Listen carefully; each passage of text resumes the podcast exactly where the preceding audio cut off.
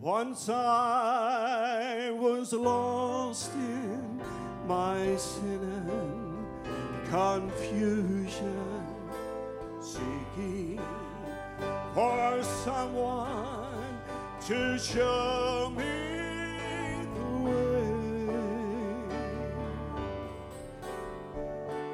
Then Jesus found me and all change. When I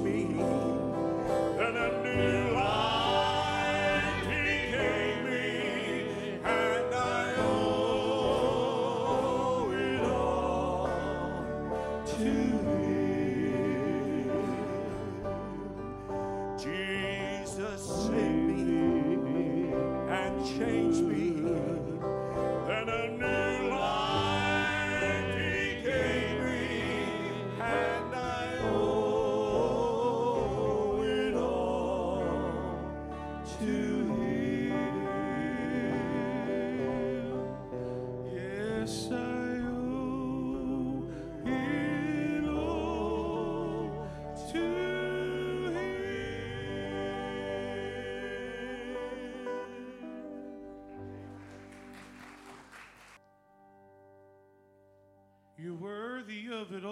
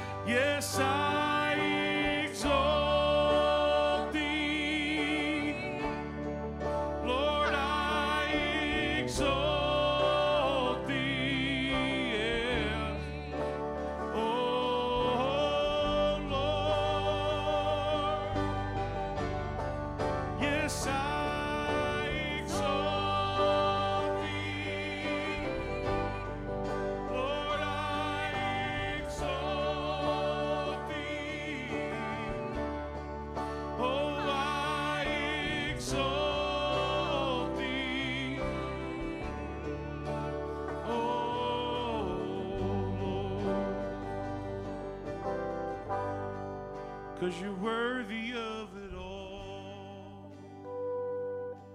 Yes, Jesus. You're worthy of it all.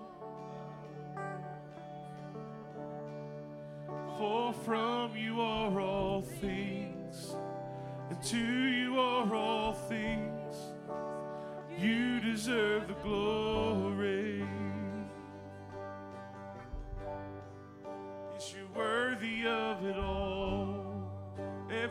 I breathe, Lord. You're worthy of it all. Every song I sing, for from you are all things, and to you are all things. You deserve the glory.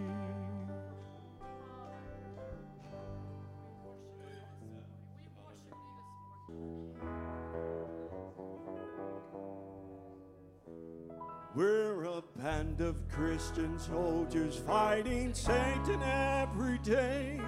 We're standing up for Jesus while we're kneeling down to pray.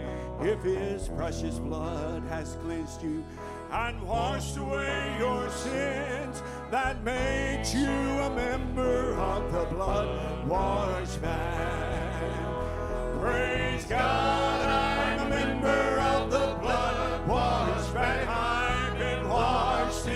soul cleansing blood of the Lamb. I was bound by chains of sin till one day the Master came and made me a member of the blood washed band.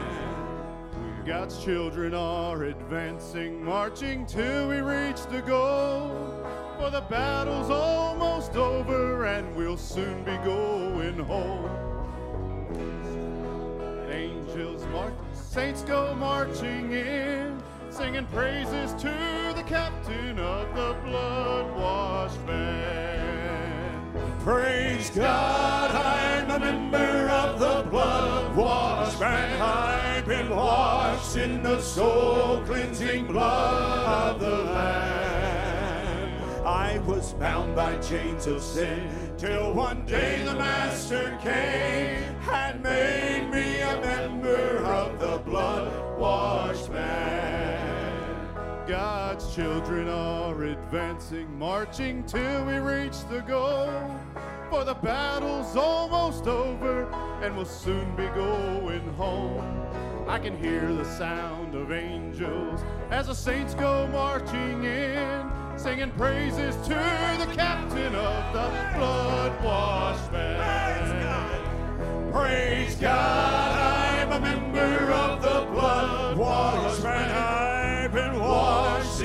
soul cleansing blood of the Lamb. I was bound by chains of sin till one day the Master came and made me a member of the blood washed band. Praise God, I'm a member of the blood washed band. I've been washed in the soul cleansing blood of the Lamb.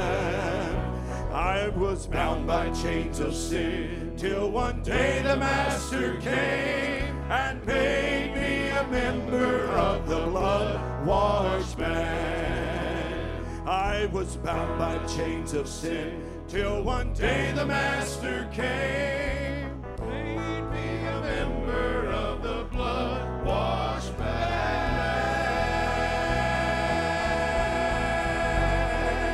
Praise God, member of the blood washed band. I've been washed in the soul cleansing blood of the Lamb. I was bound by chains of sin till one day the Master came and made me a member of the blood washed band. I was bound by chains of sin till one day the Master came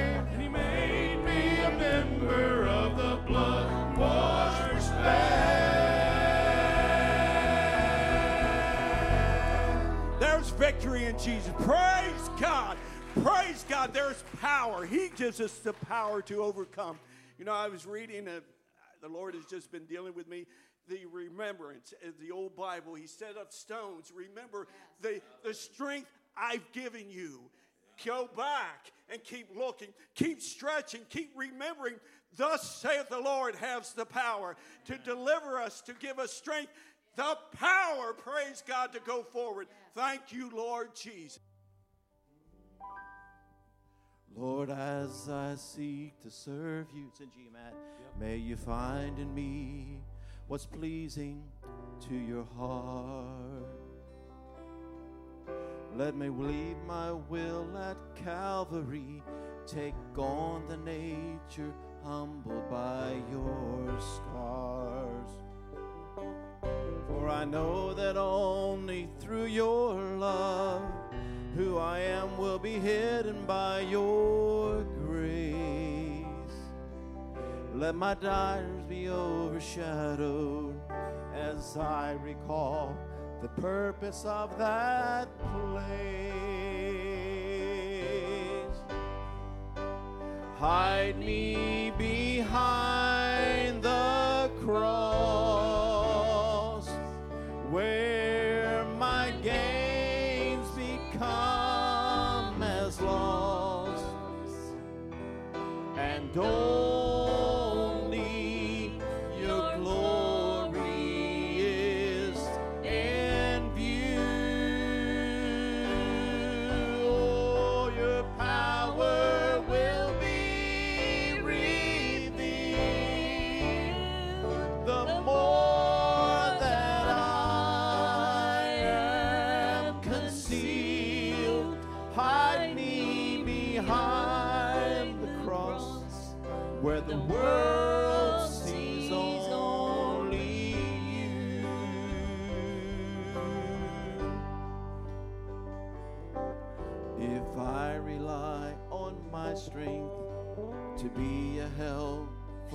this world in need.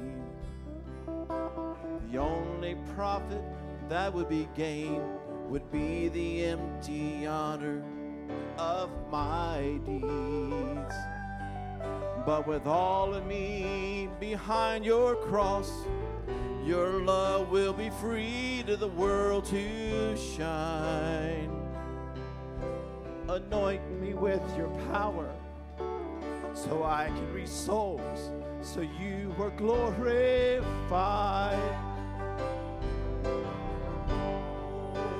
Hide me.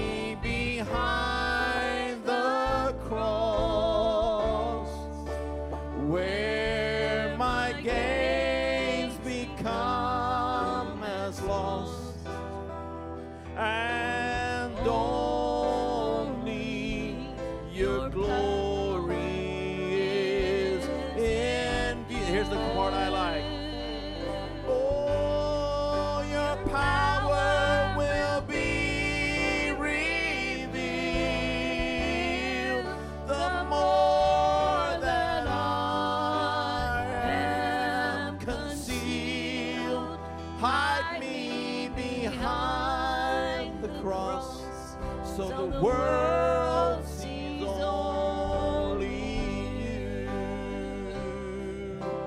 All your power will be revealed. The more that I am concealed, hide me behind the cross, so the world.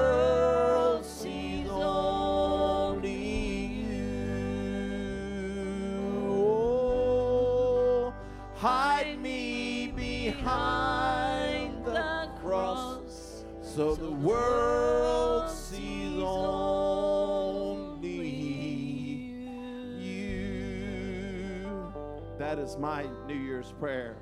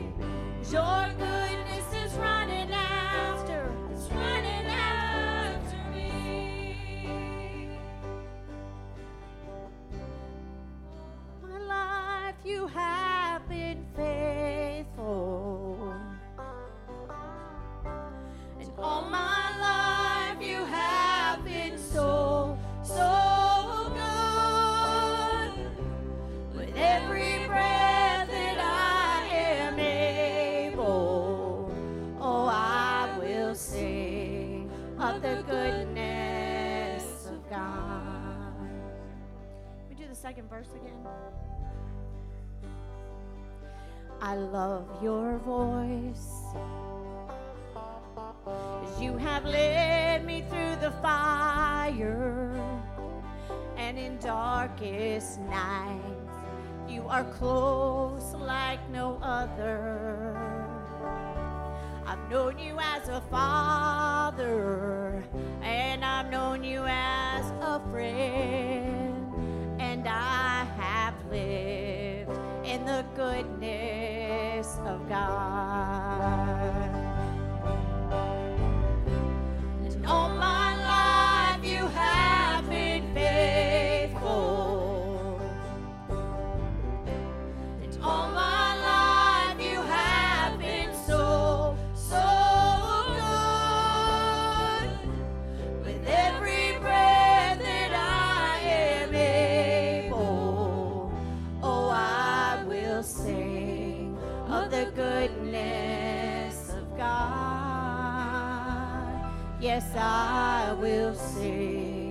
of the goodness of God.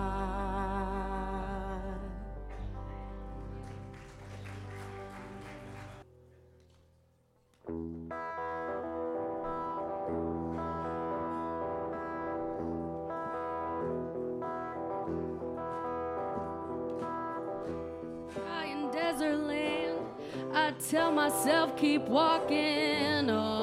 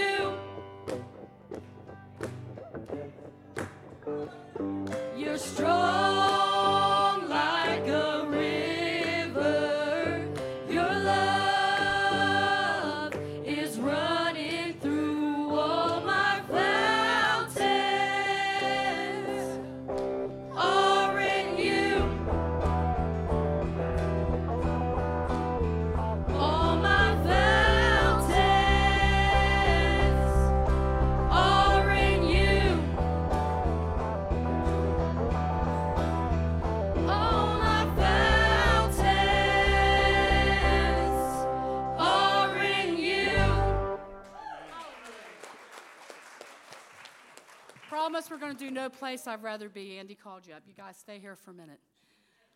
The power of water. Water, if you've ever been swept up in it, you understand the power of moving water. All my fountains this morning the power of moving water, the Holy Spirit, the holy water of God that comes down from heaven needs to flow through this place like a mighty rushing wave and disturb everything that's sitting in it. Because I'm telling you this morning, there is power in the Holy Spirit this morning. There is power to save a soul. There is power. There's victory, Duran, like you spoke about this morning. There is power this morning to eschew all evil if we take hold of it this morning. May the power and the water of the Holy Spirit flow over this place this morning and disturb the souls, disturb the hearts. There is not a senator, there's not a congressman, there's not a president that can do anything that the Holy Ghost is not allowing this morning. And I'm telling you this morning, we need to get off our hunches and we need to draw upon that water this morning. Let it be the fountain that's overflowing flowing this morning. He said, I'll be a river of living water spraying up within inside of you. Take a hold of that river of living water this morning and allow the fountain of the Holy Spirit to flow. He's worthy this morning. He's worthy in the house this morning. I give him praise this morning. He is worthy. He is worthy. He is worthy this morning. Hallelujah. Hallelujah. And yes, I'm excited. And I pray that I can get beside myself because I want the power of the Holy Spirit to flow through me. If I want anything for this year, it's Lord, let your power flow through me. Not only ankle deep, not only knee deep, but Lord, let me swim in the presence of the Holy Spirit this morning. Hallelujah. Praise the Lord this morning. It's not how you start, but it's how you finish. You got a chance to finish 2023 on your feet, worshiping the Lord this morning. Is there a place you'd rather be today? Is there another God you'd rather serve today? Is there another thing that you'd rather take part of? This is it this morning. Love you.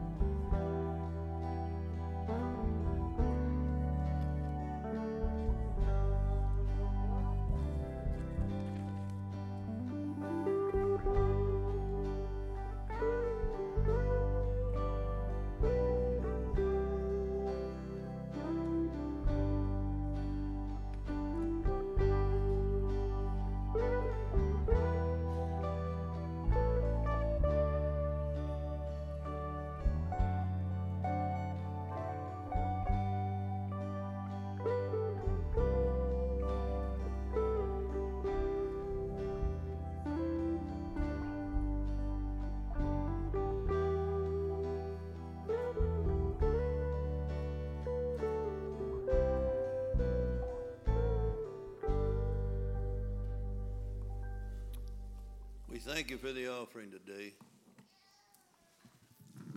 I know it's getting late and I've got a short message, so you just have to trust me on that.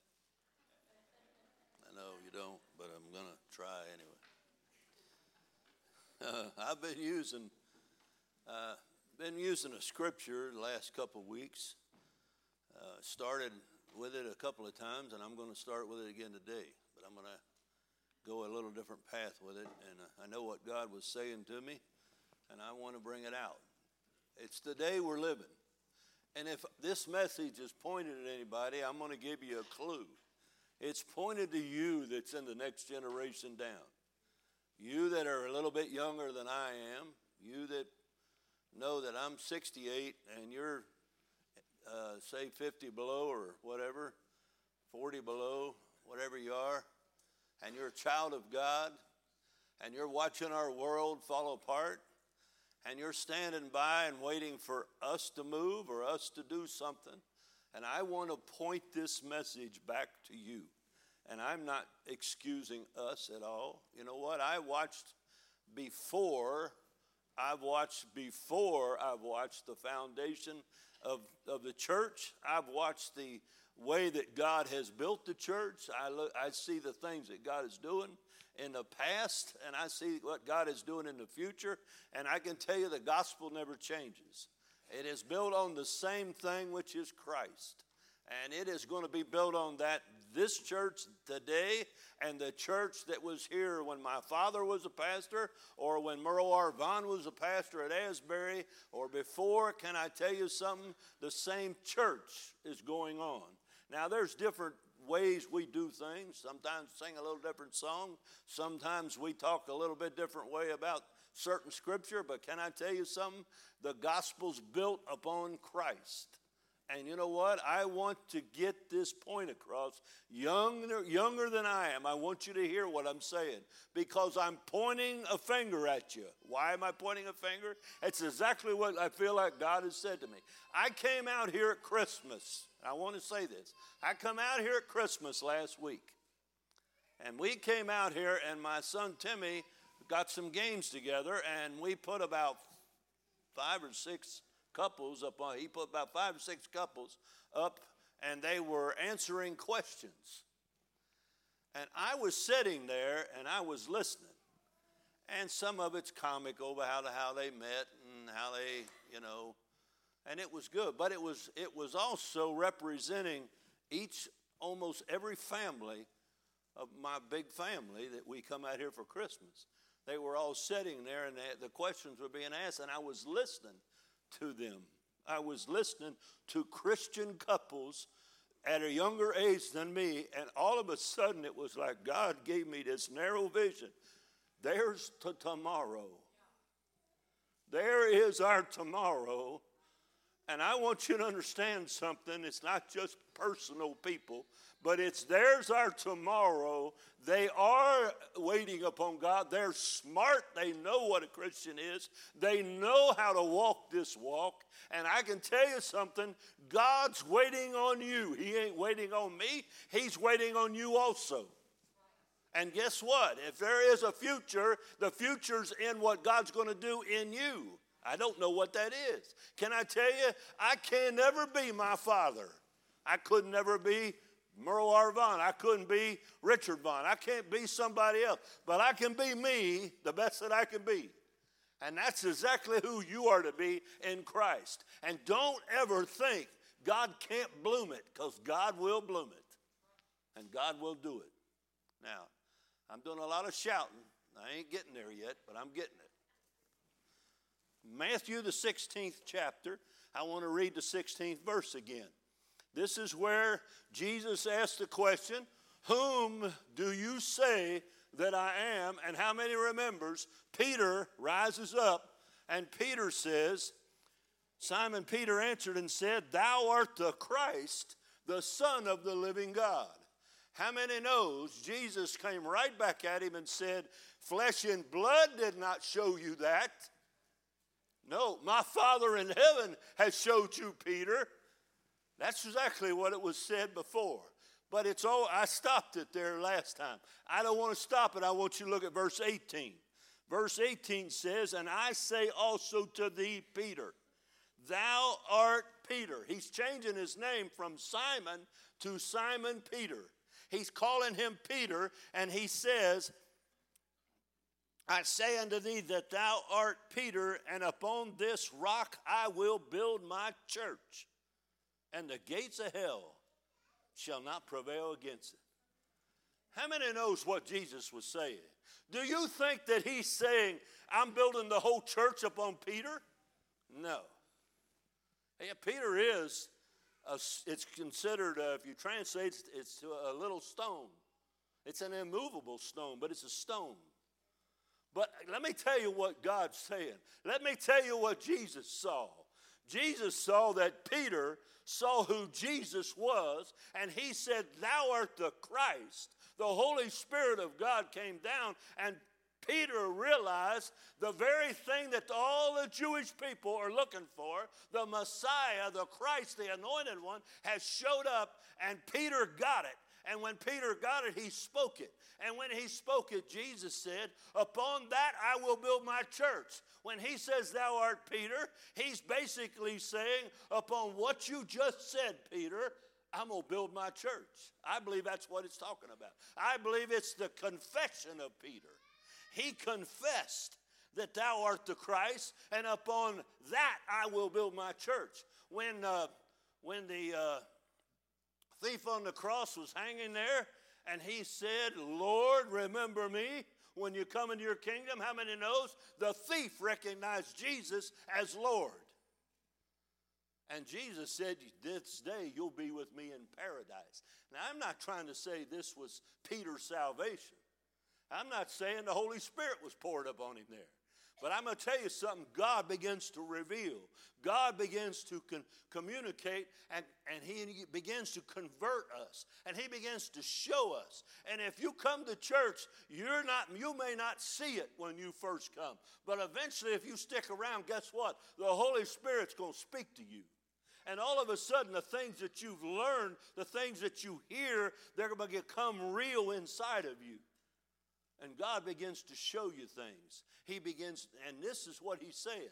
Jesus came, he's came, he's preached the gospel. These disciples have watched him heal the sick, preach the truth, give God's message, but they want to know what they're to do. Guess what? I want you to know what you're to do. In the 21st chapter of Revelation, I'm going to read one verse. You don't have to turn there if you don't want to, but it's verse 14. This is the New Jerusalem. And it says it's built on 12 foundations. I thought, Connie, when Connie brought up about the apostles this morning, 11 of the apostles, Judas being the one, the 12th, but the 11 of them had no idea who it was when Jesus said someone would be betrayed. And they asked that question Is it I, Lord? Is it I? They kept asking the question. And I thought to myself, Connie, you're right on it. Because, see, there they was in the flesh, didn't know what exactly was going on other than Jesus said, Somebody's going to betray me, sitting at the table. And they began to ask, well, Who is it, me? He said, I, Lord. And, it, and, and I look at that and I think about myself, sometimes doubting, God, am I going to fail you? Am I going to let you down? Am I going to hold my head up, Lord, and do what's right in this troubled, terrible time that we live? Listen to this 14th chapter, or this 21st chapter of Revelation, 14th verse. And the wall of the city had 12 foundations, and in the names of the, of the 12 apostles of the Lamb. Guess what the New Jerusalem's built on? The 12 apostles. Praise God. Listen to me. Here was they saying, Who am I? Or is it I, Lord? Now they're building, he built, he built a new foundation upon the apostles. Let me tell you something. The churches are built. When my dad came out to the little church, it was, you remember, Sue, it was just a handful of people. 14, I think, the first time we showed up. And my, but my dad began to bring, or my dad began to do his obedience to what God told him to do. And all of a sudden, the people began to come. And they were people that God sent for a foundation. How many knows church is built on a foundation? You know this church is built on a foundation. It ain't my church. It's Christ's church. But he, when he just puts us together and he calls us to do our work, guess what he does? He supplies the foundational people. People that's got to be. And I looked the other night when we was when they was playing that game, and I thought, there's a foundation there. I don't know who God might call to do something special. I don't know exactly. All of us are special in His eye, and we all have a call to do. But can I tell you something? He's building His church. And he's been building churches ever since he started. And when somebody obeys God and gets busy for him, he'll send those to bring the foundation to hold that church up. Sometimes that's even in money. Sometimes that's just in their presence. Sometimes it's just in their prayer. You know what? Don't ever sell yourself short. God needs every one of us. I don't take my uh, elbow and cut it off because I don't need it. I just need my hand. Oh, you know, I need every bit of my body. I need every part. God needs every part of his body. And we're it. Now I want you to turn to John 4, fourth chapter. This is the chapter that talks about the woman at the well. Jesus went out of his way to come to Samaria, to the well, to meet a little woman and tell her all about herself. I love that story. I could read that every day. It just thrills me inside because I know Jesus went out of his way and went somewhere to ran that they didn't, the Jews didn't even talk to the Samaritans. But Jesus went out of his way, sent his disciples off to go get food. And here come the little woman. Beautiful story. And I love it. But right at the end of it, after Jesus told her all about herself, after they came back with the food, listen to me, he says, I have food to eat that you know not of. Now, listen to what I'm saying because this is the call that I want you to hear today. Young, listen to me. This is your call. And I'm not your caller. And I know you got to hear from God. But I know what God is saying to me, and I know what God's telling me. And He's trying to encourage us in this wicked time. Praise God when you look around and see young Christian families bringing their children to church. Praise God. And they ain't afraid of the gospel. They ain't afraid to talk about it. They ain't afraid to pray about it. They ain't afraid to shout and scream and, and cry and, and do all things and pray with somebody. Isn't that beautiful? Don't you know God does that? But can I tell you, the world has always bidden for you to come out to the world. And all of those that your age are seemingly running to the bars, they're going to be packed tonight. Now, if you ain't here, I don't know you ain't there. Okay? I won't even think about it. But in John, the fourth chapter, I want you to look all the way down at verse 34. And Jesus said unto them, My meat is to do the will of him that sent me and to finish his work. You want to know what you're supposed to do? Finish your work. Whatever God's doing in you, finish it. Get a hold of it. Grow in him. Learn of him. Find in him what you need more than life. Because you need it more than you need money. You need it more than you need a wife. You need it more than you need a husband. You need it more than you need anything. You need Him in your life, full in Him. And you know, it was said, I think Yusuf said it this morning. He needs a sanctified people. That means you set yourself apart for what God is telling you to do, and you watch what God will do in you. You set yourself apart and say, I ain't about me no more, it's about Him. And in verse 35, Jesus said, Say not ye, there are yet four months, and then come harvest. Behold, I say to you, lift up your eyes and look on the fields, for they are white, already to harvest. How many knows? Listen to me, I thought about this. Jesus isn't looking at the field, even though they probably looked at the field when he said, Look up on the fields. They're, they're, uh, you say there's four months before, it's probably four months before it was time for it to be harvested. But Jesus said, Don't look on it and say there's four months. And I believe what Jesus was looking at was the Samaritans that came. I think that's the field he's looking at. He saw people come out of that city when the woman went back and they came to hear him theirself. And Jesus says, Look on the fields. Look on the fields, for they are white, already to harvest. And he that reaps receives wages and gathers fruit unto life eternal. You know, he's not talking about the grain, he's talking about reaping to life eternal. When you tell someone about Jesus, guess what? You're reaping for Jesus. You're reaping souls. You're reaping and sowing. The sowers and the reapers work together. Sometimes you tell somebody something, but I promise you, no matter how good of a witness you really are, if somebody's been praying ahead of you and somebody's been telling the truth ahead of you. It ain't all the preachers get all the credit and mark up on their wall. I saved so many. Don't, don't get that out of your head. Get that stuff off of you because that is not you. The glory goes to Him. He's just working through both of us. He'll work through me. Sometime He'll work through you. I praise God that He works it that way. There's nobody, including the apostles. He made apostles, He made prophets, He made evangelists, He made pastors, teachers, and then He gave all kinds of gifts to go around because He knows what His church needs to be doing. He knows how they need to be working. It says, Gather fruit unto eternal life, that both he that sows and he that reaps may rejoice together. And herein is that saying, one sows and one reaps. I sent you to reap, that whereon you bestowed no labor.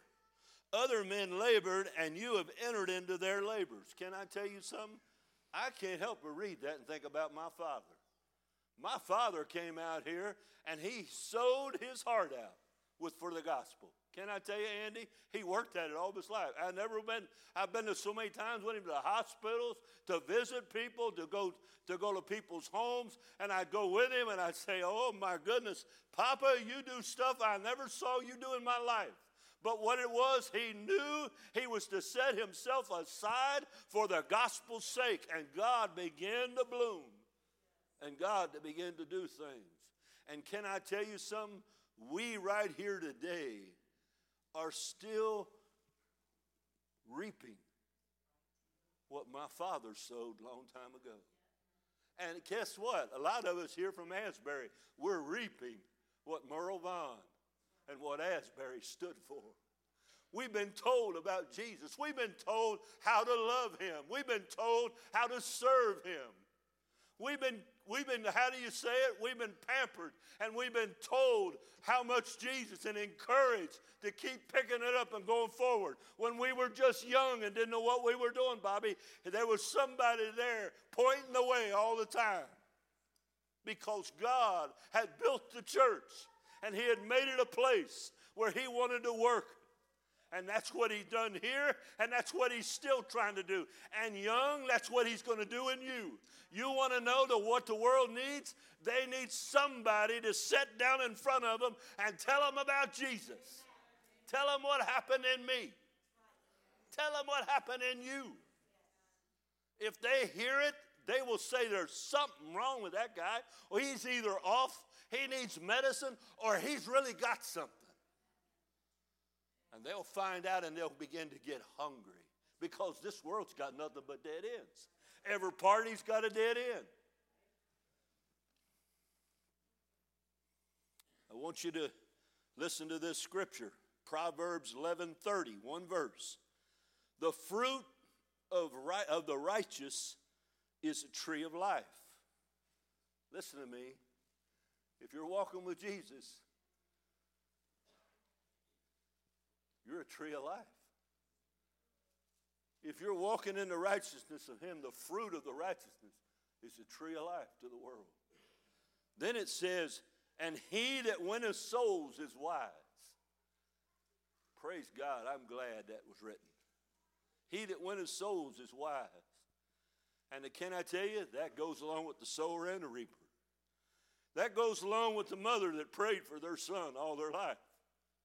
That goes for the one that prayed for them when they knew they were lost and they were uh, in another land fighting in a war and they didn't even know if they would make it through it. And the mama prayers might have brought him home or father's prayers might have brought him home. But God knew what he was doing. I want you to turn to Luke 14.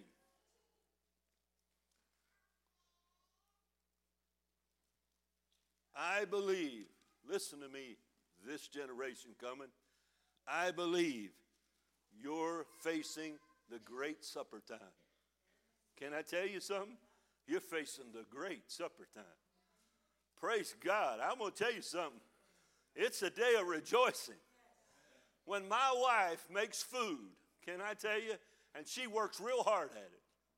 But when she makes food and she hollers, supper's ready, she don't like it when I don't show up.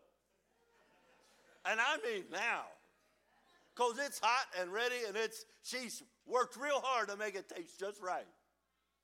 And she wants it ate when she gets it right. You think I don't know that? I'm sorry, honey.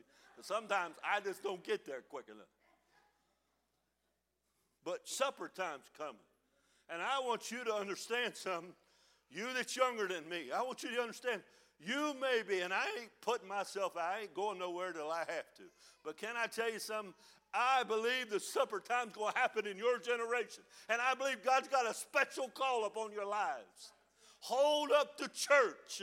Hold it up with the foundation that you're built upon. I'm built upon I serve Jesus with all my heart, and I don't know what else to do but to follow him and love him and love others as he loves them. You build up on it. You get together, become one in him. You can become one. It doesn't matter who stands up here and hollers at you. It just matters that you're together as one. And you're praying for the same things lost souls, someone to find Jesus. In Luke 14, look at verse 16. Then said he unto him, A certain man, this is a parable Jesus wrote. It says, A certain man made a great supper and bade many. That means he, he compelled many to come. He, he, he bade, he bid for all to come to the supper. Listen to this. In the 17th, and he sent and sent his servant at supper time to say to them that were bidden, Come, for all things are now ready. See, that's where my wife was. It's ready. Don't put it off. And they all, with one consent, began to make excuses. The first said, I bought a piece of ground and I must needs go see it. And I pray thee, have me excused. Number one, you don't buy ground you don't look at already. He's probably already seen it, but he just probably didn't walk it off like my dad used to all the time. He probably didn't go out and diagnose everything about it but he's making excuses for not going. The next one said, Another said, I have bought five yoke of oxen, and I must go and prove them. I guess that means go out and hook them up and see how good they pull. You know, it's like when you buy you an automobile and you want to see how fast it'll go. You want to see how powerful it is. He had to go prove his, his but he's making lame excuses. How many know they're lame excuses? I pray thee have me excused. Another said, I married a wife. Well, I got to understand that one. He said, I married a wife, and therefore I cannot come. One of the Jewish, one of the Jewish traditions was when a young Jewish boy married a wife, they wouldn't send him to war nothing for a year. He had a year off. He had to learn who was in charge. I guess. I don't I didn't look that deep into the. but they gave him time with his wife, you know.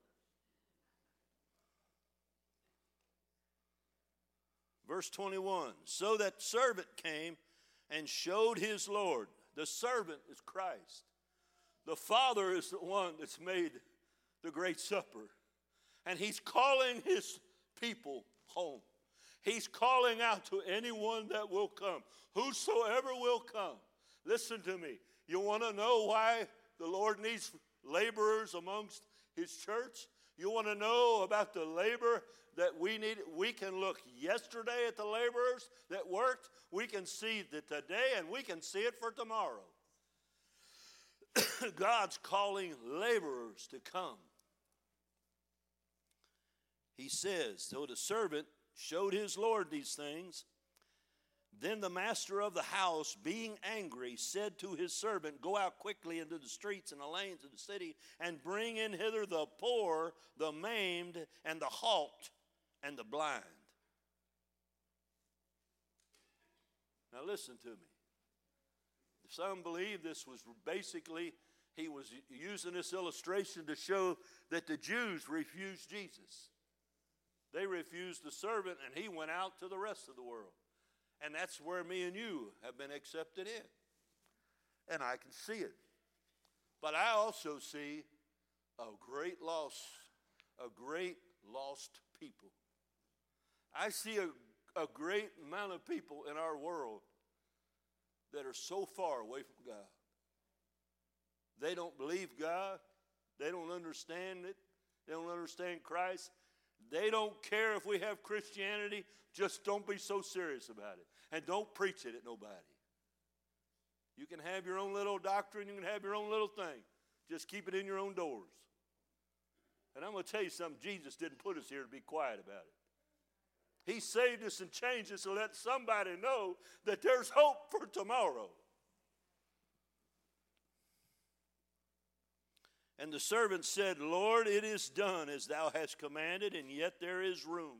And the Lord said to the servant, Go out to the highways and the hedges, and compel them to come in, that my house may be full. Now, some people thinks you got to go out and stand on the highway and preach because nobody's coming to church. You know, and if that's what you feel like God's told you to do, go for it. I'm not telling you not to. But what he's really saying is go deep. Go as far as you need to go, and don't look at nobody like there's somebody that God won't love.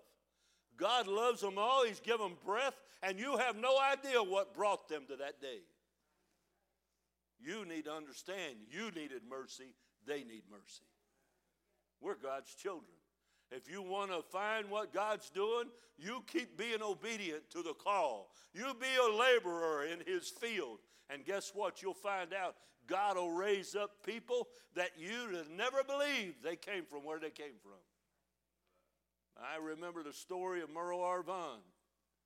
I remember the story of him saying he came out of a bar and sat on the curb, and that's where God saved him, right there on the curb, and him drunk. And he said when he got saved, he was sober. He stood up and walked off. He knew right then God had touched him. You think God don't save people that way? I tell you, God can save anybody from anything. If you'll come to Him, He is a restorer of life.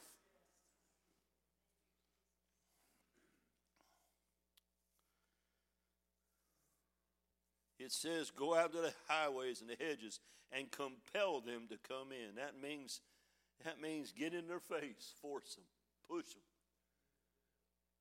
Let them know. Let them know how important they are to God. Let them know how much God loves them. Until they realize that they're not going to believe that it can happen for them.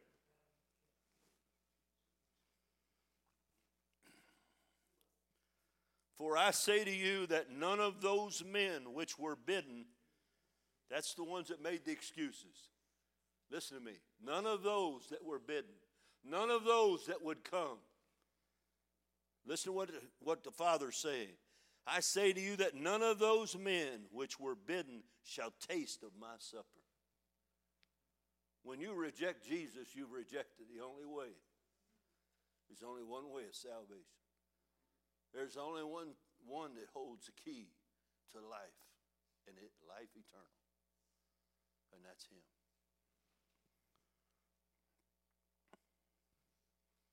It's time to labor. Colossians 3 1 says, If you then be risen with Christ, who's he talking to? Talking to us. Church, listen. If you then be risen with Christ, seek those things which are above, where Christ sits on the right hand of God. Set all your affections on the things above, not on the things of the earth. For you are dead, and your life is hid with Christ in God. When Christ, who is our life, shall appear, then shall you also appear with him in glory. when my wife makes that food, listen to me. I already know supper's coming. Don't you? When she's in there rattling the pots and the pans and the and making stuff starting to smell. How many knows you already got your first warning? It's coming. Then when she hollers supper time, it's time to get up and go. See, these people make excuses. We got a church world full of churches making excuses. Oh, we don't do things that way no more. If you want to get saved, we'll, we'll take you in the back room and talk to you. Let me tell you something. We got to confess with our mouth, believe in our heart. They, Peter had confessed of who Jesus was. That didn't save him, but the salvation message and Romans 10 and 9 says if you'll confess with your mouth and believe in your heart that God raised Jesus from the dead, you shall be saved.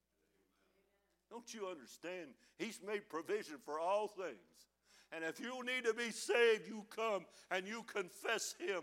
Lord, I believe you are the Christ. You came 2,000 years ago. You laid down your life and died for my sins and all the sins of whoever shall come shall be a child of the King. He will give you power. His own refused him, but to them that came, he gave power to become the sons of God.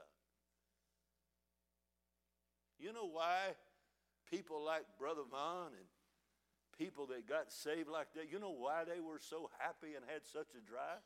They know where they came from. They remember the day they were lost. And God called their name. And He loved them. And He began to bloom inside of them and show them things. Come on back up, Matthew, whoever it is. Get a song.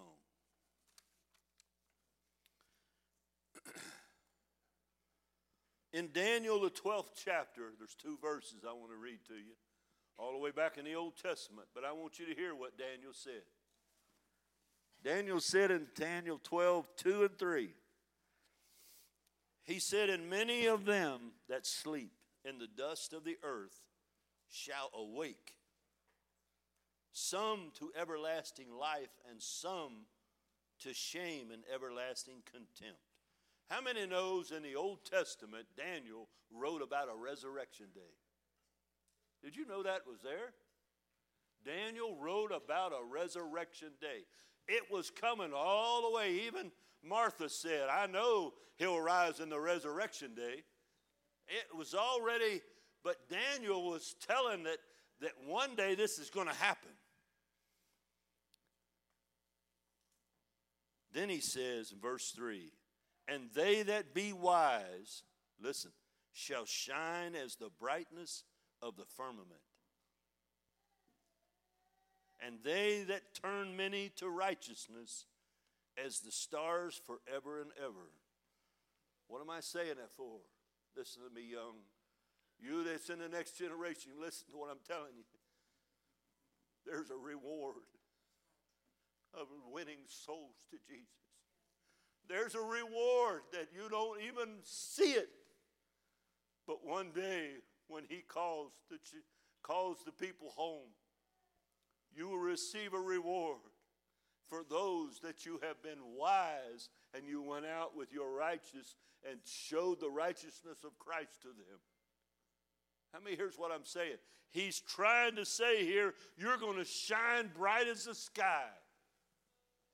And he also says, they that turn many to righteousness as the stars forever and ever. You're going to shine forever and ever. I think there's a scripture in, I believe it's 11, Luke 11, 43 or something. Talks about the shining, the shining of the, of the saints of God.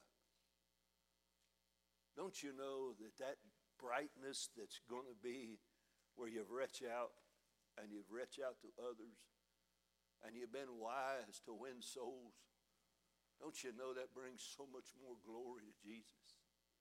You know why the Father is doing? He's upset and he's offended that they would reject his son. Israel suffered greatly because they rejected the Son of the living God. He loved them, He gave them the truth, He gave them the Father's will and the Father's words and they hated him. They're going to hate us for speaking the truth, but some will find their way. And God will use those ones, and He will lift up a church, and He will lift it up in the time of your generation. Not my generation necessarily, but your generation. Don't ever look like it was yesterday that the church has died. It's never died, it's going to live eternally. Praise God. One more verse. James, the fifth chapter, the 19th verse, last two verses of the chapter, the last two verses of James. It says, Brethren, number one, he's talking to Christians. Listen to me, because everybody claims to be a Christian today. Listen to what I'm telling you. He says, Brethren, if any of you do err from the truth, and one converts him, that means one goes after him. One goes and shows him the error of his way. And one begins to love him and nurture him back to God. Listen what he's saying. Let him know that he which converts the sinner from the error of his way shall save a soul from death and shall hide a multitude of sins. Number one, I got to tell you, that don't tell me that you can't lose your way. And now listen to what I'm telling you. I ain't pushing at nobody's doctrine, but it says, says here, when you go and convert them back, says you save a soul from death.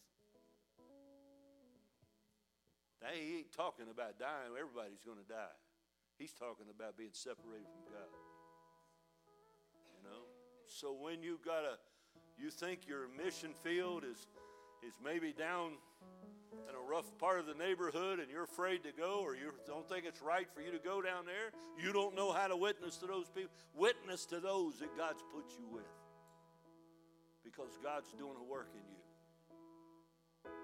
God's doing a great work. Everybody stand if you will.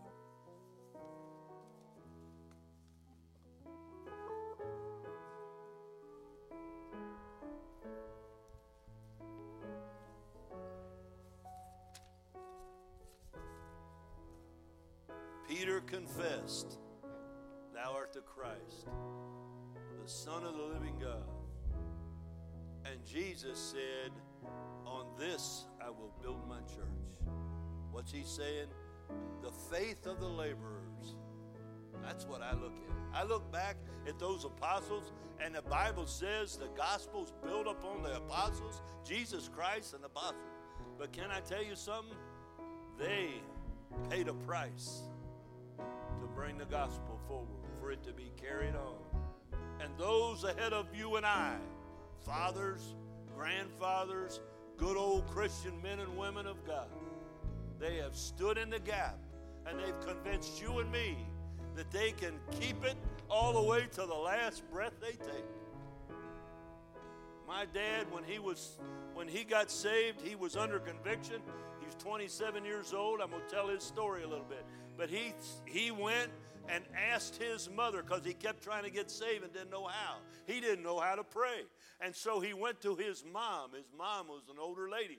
And he went to his mother and he said, Mama, I don't know what's wrong with me, but I don't know how to talk to God. I don't know how to pray. I don't know how to get saved. And little old grandma, I could see her in a rocking chair. She leaned up and she said, You talk to God like you're talking to me. He'll answer you. Quit putting big words on it. He wants to hear your heart cry out to him. Mama knew. Mama knew exactly what to tell him.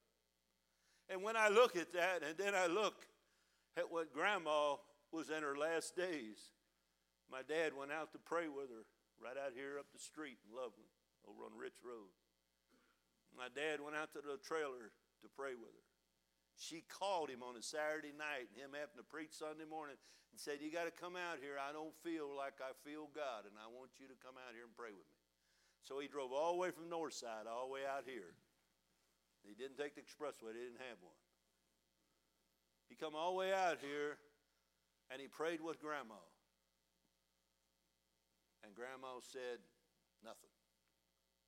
It's like she looked at him like, that didn't work. She said, pray again. So he prayed again, and all of a sudden, Grandma got happy.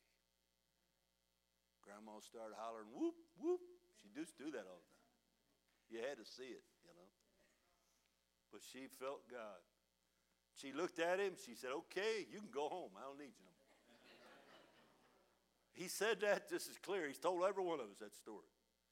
Grandma died two days later, I think. Why? Because from the beginning to the end, we want His presence. I want to know He's still with me. I want to know that I got a hold of something that's alive and it's never going to let me down. All this doctors will let you down. All of the medicines will let you down. But Jesus will never let you down. He'll lift you up. He, he's not, I'm sorry, Jim, but he's not the undertaker. He's the overcomer. He's who he is. Trust him. Put your trust in him. Begin to live. Don't make a, a pledge to do a new thing this year. Make a new heart. Get, let him have you and let him have a new heart. Put a new heart inside of you. And you'll be a child of God forever. He'll Devil can't take it away from you if you hold on to it. While they sing something, if you need to pray, you come. There is peace and contentment in my Father's house today. Lots of food on his table, and no one is turned away. There is singing and laughter as the hours pass by, but a hush, oh, calms the singing as the Father sadly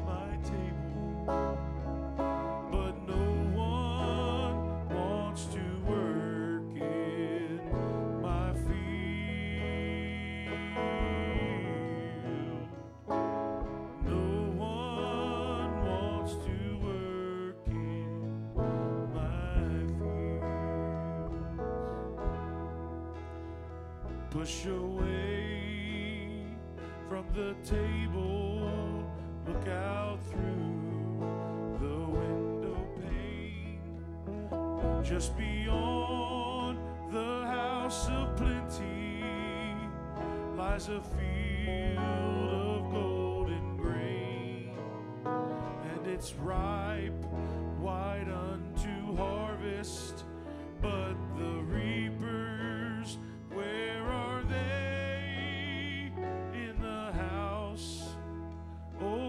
children, hear the father sadly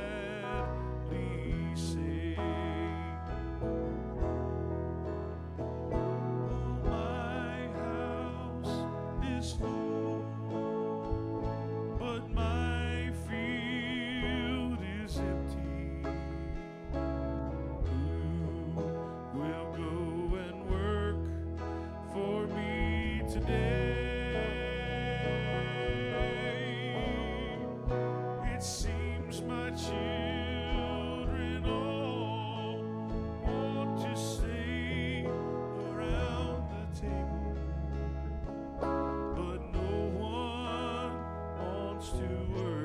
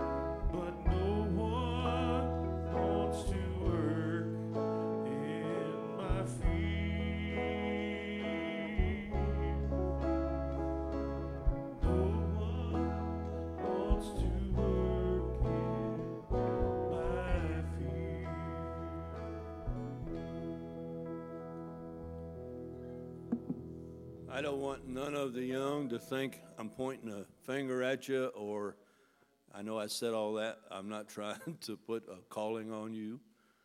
I just want you to pray and I want you to seek what God's trying to do. Because I look back and I realize some of you have lived a Christian life longer than I did, and some of you were as far as when I was that age. I think you're up the ladder farther than I was. I praise God for what you stand for and how you stand. We got a lot of godly people in this church, and God knows exactly what He's trying to do. He's put us together to encourage each other, and He knows the day that we're living in, and He don't want to. He, we don't want no weak gospel. We don't want no weak messages. We want the truth, and we want to know what God wants us to do. And as long as we keep seeking that, God will fulfill it. Praise God. I thank you for today. I thank you for your patience.